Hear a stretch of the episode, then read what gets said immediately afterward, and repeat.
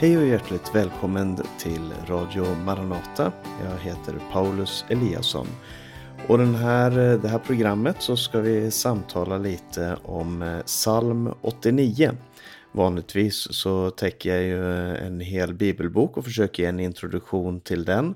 Ehm, jag har också en del andra program men, men den här morgonen så ska vi läsa en psalm och jag tror att det här blir eh, flera delar för jag kommer inte hinna igenom hela den här texten på, eh, på en halvtimme utan det blir eh, första delen av flera program. Men har du möjlighet så öppna gärna din bibel och läs psalm 89. Har du inte möjlighet så ska jag läsa den ord för ord och vi ska gå igenom den vers för vers. Och vi börjar nu.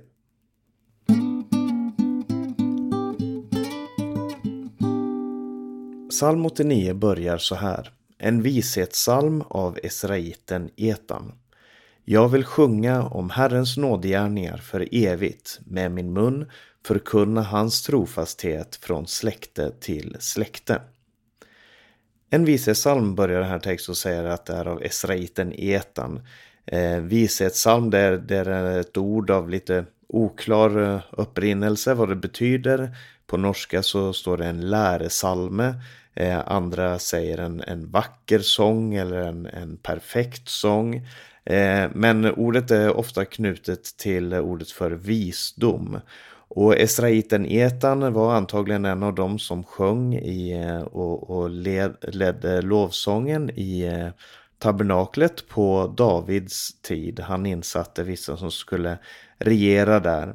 Eh, antagligen så utspelar det här sig mot slutet av kung Davids regeringsperiod när han eh, hade så många problem och eh, svårigheter och det kommer vi se senare i texten här. Men han säger han har en sång som han vill sjunga och den här sången den handlar om Herrens nådgärningar och eh, trofasthet och den här sången den vill han sjunga för evigt, säger Etan. Och de här två orden, nådegärningar och trofasthet, är väldigt kristna ord skulle jag vilja säga, religiösa ord. Trofasthet, det, det finns väl, används väl ganska vanligt, men, men nådegärningar, vad är det för någonting?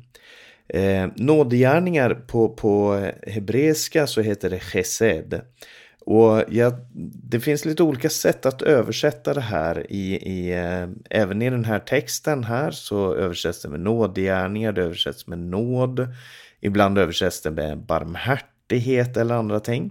Eh, och, men chesed, det betyder en, eh, någonting som man gör av kärlek som grundar sig i lojaliteten som man har till någon. Alltså tänk dig förhållandet du har till, till din familj eller förhållandet du har till de människor som, som du har någonting gemensamt med och så vill du visa din lojalitet. Det var någon som beskrev det som att det närmaste vi kommer i vår tid är antagligen den lojalitet som människor i vår tid känner mot ett fotbollslag eller en, en eh, klubb som man hejar på och som man, man anser sig vara knuten till. Eh, det är väl en ganska svag bild egentligen, men, men det här grundar sig i att i Israel på den här tiden så kunde man ingå pakter.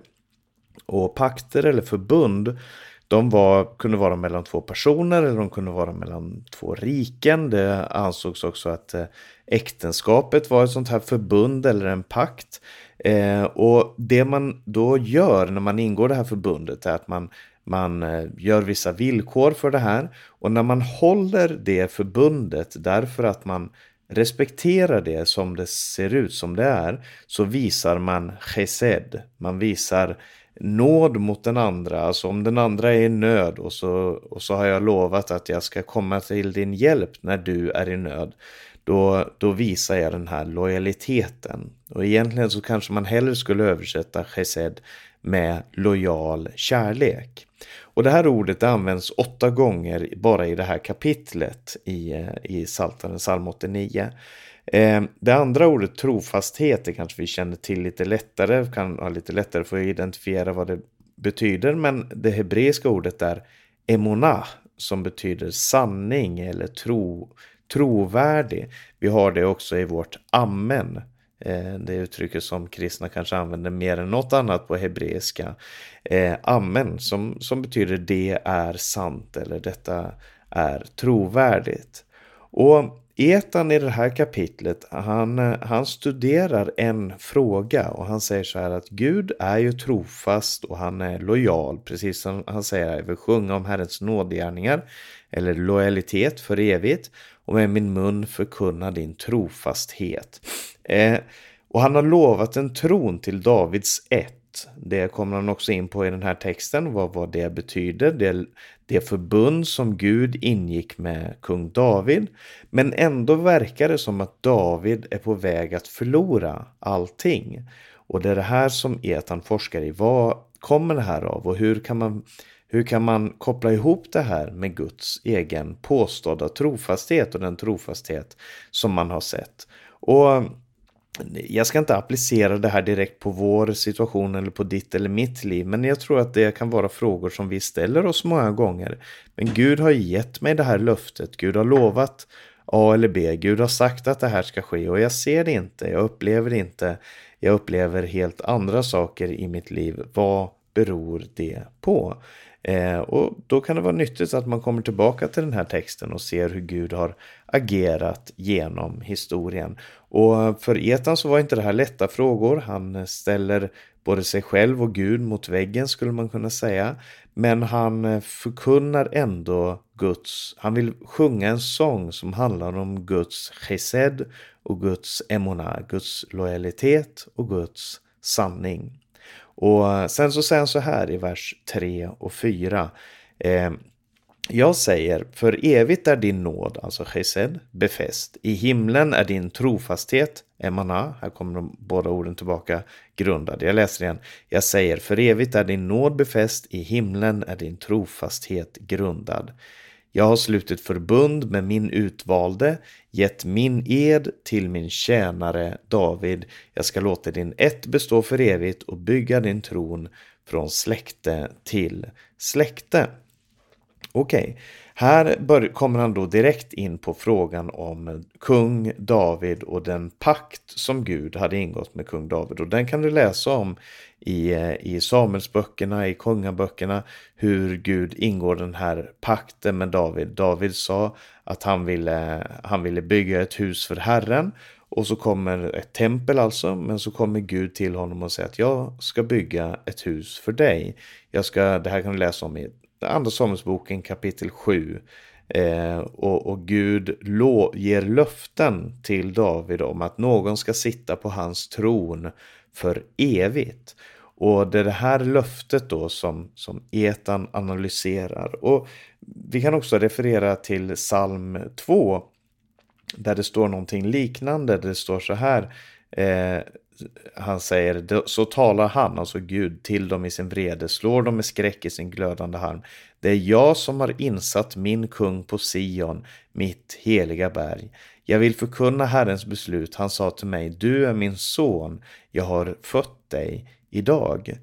Eh, här är det Gud som, som säger till världens kungar att jag har insatt min son på Sions berg. Alltså det finns en kung i Sion. Sion är det berg som Jerusalem är byggt på, huvudstaden i Israel. Och Gud sa, jag har insatt min kung, kung David, honom har jag insatt för att regera.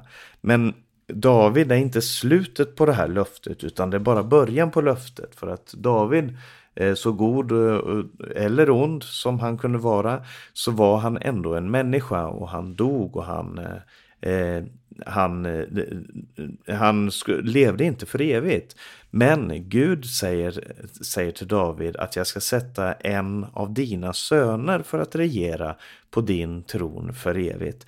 Det var Guds löfte till David. Och Guds beslut om att insätta sin kung här, den går inte umärkt, eh, alltså omärkt, ursäkta nu blandar jag in sig lite norska här, det går inte omärkt förbi.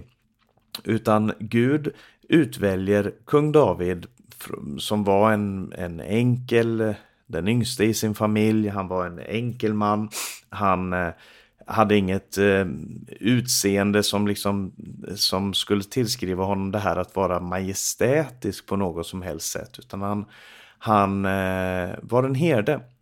Och mm, på samma sätt är det när Gud utväljer, väldigt, väldigt ofta i Bibeln så utväljer Gud det svaga, det enkla, det fattiga, de, de som ingenting är i den här världen. Och det är samma sak med Israel som folk när de blev utvalda. Det säger Gud också. Han utvalde dem inte för att de var så stora och härliga utan för att Gud älskade dem.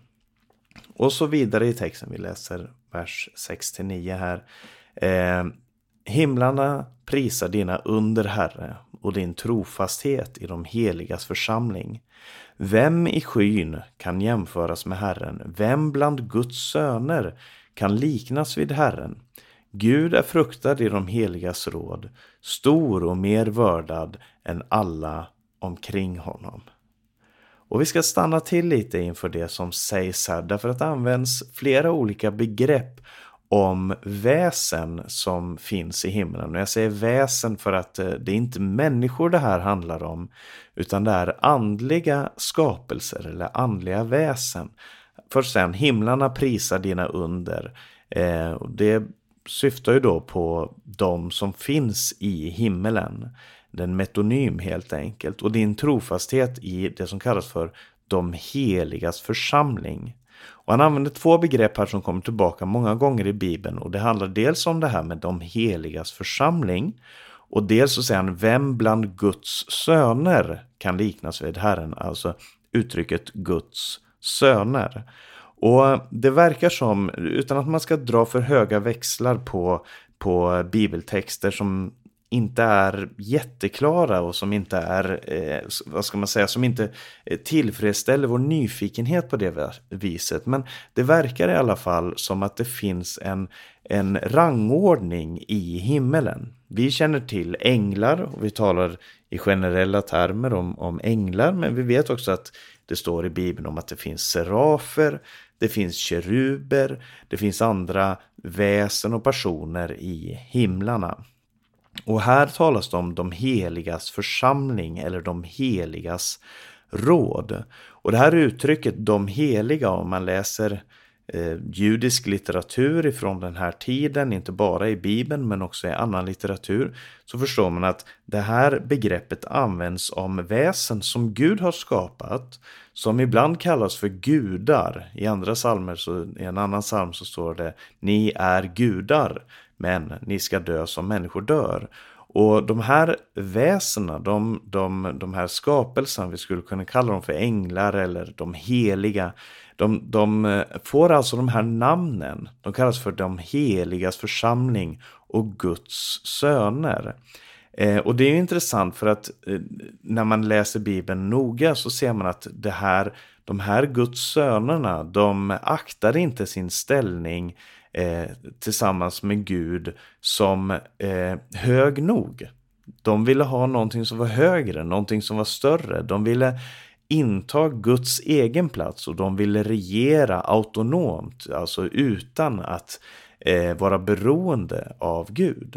Detta som motsats till Jesus som du kan läsa i Filipperbrevet 2 där det står att han räknade inte jämlikheten med Gud som ett byte utan utgav sig själv i det han antog en tjänares skickelse och blev lik en människa. Han blev lydig intill döden, ja döden på ett kors. Men de här himmelska eh, väsena som, som gör uppror mot Gud med den store motståndaren, åklagaren, Satan och andra gudar som, som, eh, eh, eh som då gjorde det här upproret. Alla de här eh, väsena, de, de rånar till sig, de, de, de förskansar och de, de tar över eh, folkslagen. De styr över folken som eh, de demoniska krafter som i antiken och idag ligger bakom väldigt mycket av det som regerar den här världen idag. Det här kanske låter märkligt men det här är faktiskt Bibelns, Bibelns världsbild. Och då jag var i Rumänien för inte så länge sedan, jag kom hem ganska nyligen därifrån, så talade jag i all enkelhet utifrån den här salmen och utifrån just de här två uttrycken, de heliga och Guds söner, så talade jag om Guds eviga plan. Därför att när vi som kristna talar om de heliga och om Guds söner så tror jag inte att vi går runt och tänker på eh, himmelska väsen och, och, stora andemakter och de här gudssönerna som det står om här. Jag tror att vi tänker på, när vi talar om Guds söner och döttrar så tänker vi kanske på oss själva. Eller vi kanske framförallt tänker på Jesus som Guds son. Eh, och det är inte fel. Eh, för att det, här, det finns en koppling här. Eh, det, det, de heliga, ja men Paulus använder ju det här uttrycket när han skriver till församlingen i Korint, när han skriver till flera olika församlingar så kallar han dem för de heliga. Ni är till de heliga i Rom, i Korint, i Efesus och så vidare. Eh, och han, han använder det här uttrycket om heliga och, och uttrycket om Guds son, ja det används ju framförallt om Jesus, men det används också om församlingen. Och det som händer här är att Gud genom att han sänder Jesus eh, visar den här världen på vilket sätt som han önskar att bli kung över folken. För att de här demoniska makterna har gjort upprör mot Gud, precis som människor också har gjort upprör mot Gud. Läs om Adam och Eva som försökte bli som gudar. Det var ju det som var djävulens eh, frestelse. Som han sa till Eva, han, han sa Gud vet att när ni äter av den här frukten så ska ni för, bli, få förstånd och ni ska bli lika Gud. Vilket är intressant för Gud hade redan skapat dem i sin avbild. Men det handlar om på vilket sätt man, man eh, man får sin makt och man, och man kräver sin makt. Och, men Gud hade gett ett löfte då till David och vi läste i psalm 2 att Gud hade gett ett löfte till David om att sätta honom på sin tron och han sa Begär av mig och jag ska ge dig folken som arvedel. Så Gud kommer att ta tillbaka det här som har rånats ifrån honom, det som har tagits ifrån honom för en tid. Det står i Bibeln att hela världen är i den ondes våld. Men det står också att Guds härlighet ska övertäcka jorden så som vattnet övertäcker havets djup. Och Så det ska ske en förändring och Gud har gett ett löfte till sin son eh, om att de, han ska få regera. Och när Jesus kom och han konfronterade de onda andarna så säger Bibeln att eh, eh de onda andarna sa Vi vet vem du är, Guds helige. De förstod vem han var. Och Jesus eh, talar väldigt ofta om sig själv som Guds son. Eh, och det är intressant att se det här, alltså de som då vill eh, regera genom våld, genom lögn, genom svek och så vidare. De, de blir detroniserade av Gud och Gud in, insätter och, och eh, sätter på sin tron istället sin son som är Jesus ifrån Nasaret. Tillsammans, och han regerar tillsammans med sin brud som är församlingen. Och det som blev så stort för mig när jag läste den här texten, och vi kanske inte kommer igenom så många, så mycket mer i den här texten idag, men det som blev så stort för mig då jag läste det här, det är att folk ifrån Rumänien och vi, vi tjänar ju där i tre församlingar som är väldigt små, eh, Eh, väldigt enkla människor, väldigt härjade, fattiga människor som, som är utsatta för väldigt mycket svårigheter. Och när jag stod inför de här syskonen och sa att ni kommer att eh, sitta på de, de troner, ni ska regera i den plats som eh, de här demoniska krafterna, de här de, eh, de, demoniska makterna övergav. Gud har utvalt det som är svagt i den här världen till att ärva evigt liv. Och jag, jag, jag tycker att det är helt fantastiskt. Och jag vill stanna där ett ögonblick och att vi ska tänka på det här. Gud har utvalt det svaga, alltså den mäktigaste av alla. Den största av alla.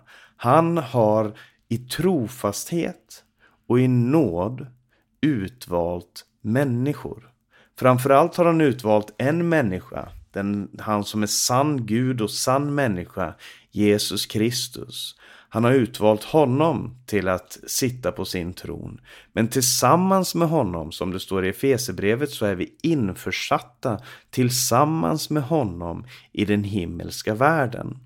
Och det är så stort, som sagt när jag talade om det här i Rumänien så rörde det mig så starkt därför att det här är de allra, allra enklaste människorna jag har träffat och som jag känner. Och jämfört med, med Gud så är vi naturligtvis alla i den situationen. Som psalmisten också säger, vad är då en människa? När jag ser din himmel, dina fingrars verk, månen och stjärnorna som du har berett, vad är då en människa att du tänker på honom? En människoson att du låter dig vårda om honom. Alltså Gud eh, verkar genom människor i vår tid. Gud tar tag i det enkla, det minsta. Alltså han som, hade, han som regerar i himmelen. Han valde att regera genom sonen och sonen regerar genom enkla, fattiga människor på den här jorden genom det som kallas för de heligas församling. Vi är idag de heligas församling. Vi är idag eh, Guds söner och döttrar. Och det här, säger, säger eh, Etan i den här salmen, det ska föda en sång i oss.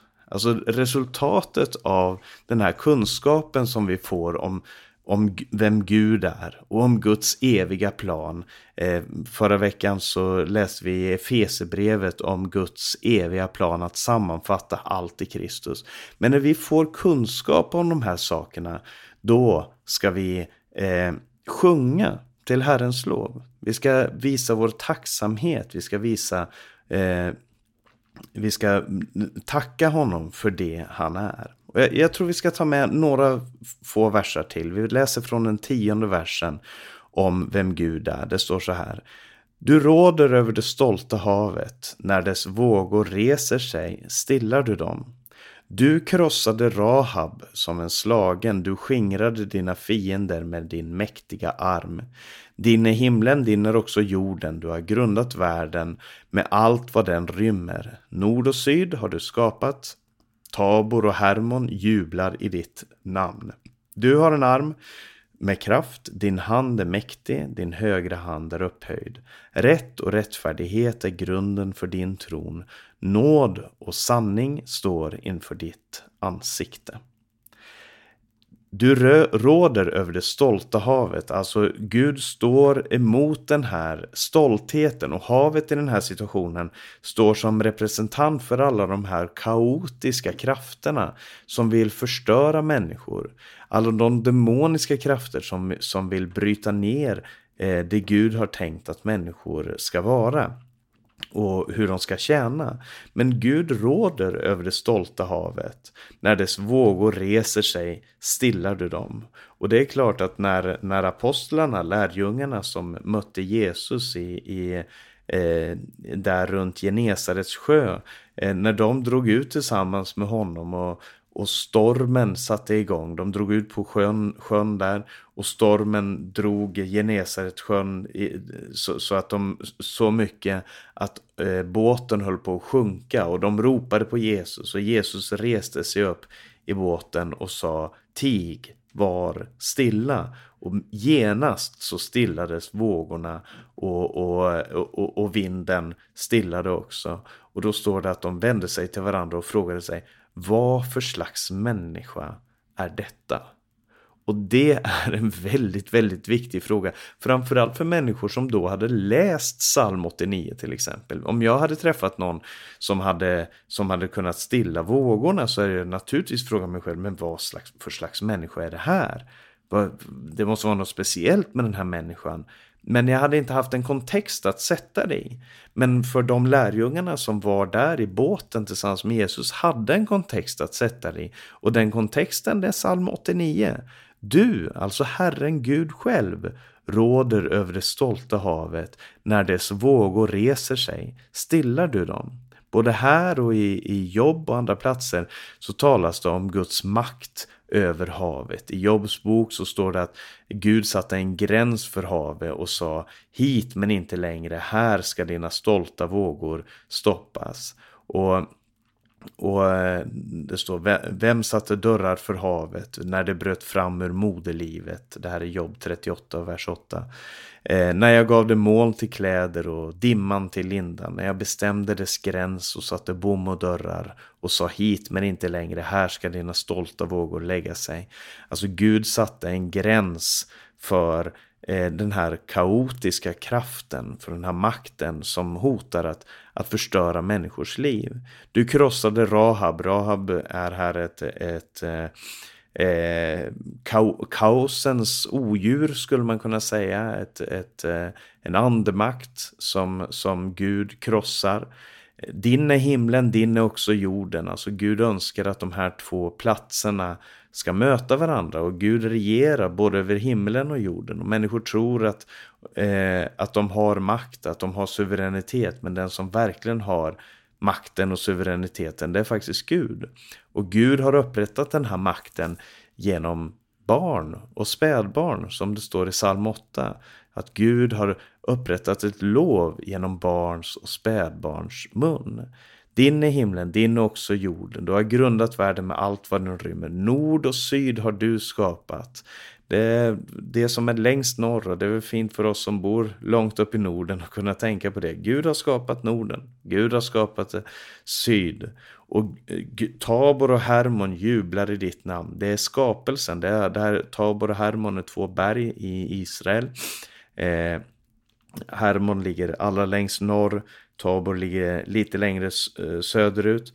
Det, det handlar om, om skapelsen som ger sitt lov till Herren. Du har en arm med kraft, din hand är mäktig, din högra hand är upphöjd. Alltså Gud är mäktig. Rätt och rättfärdighet är grunden för din tron. Nåd och sanning står inför ditt ansikte. Och här kommer vi tillbaka till de här två orden som vi började med, nåd och sanning. Det är eh, nåd är chesed, den här lojala kärleken som Gud har. Och sanning är emona, Gud är trovärdig, han är värd att tro på. Och där ska vi komma tillbaka till nästa program också då vi läser mer ifrån psalm 89. Men vi avslutar där för idag.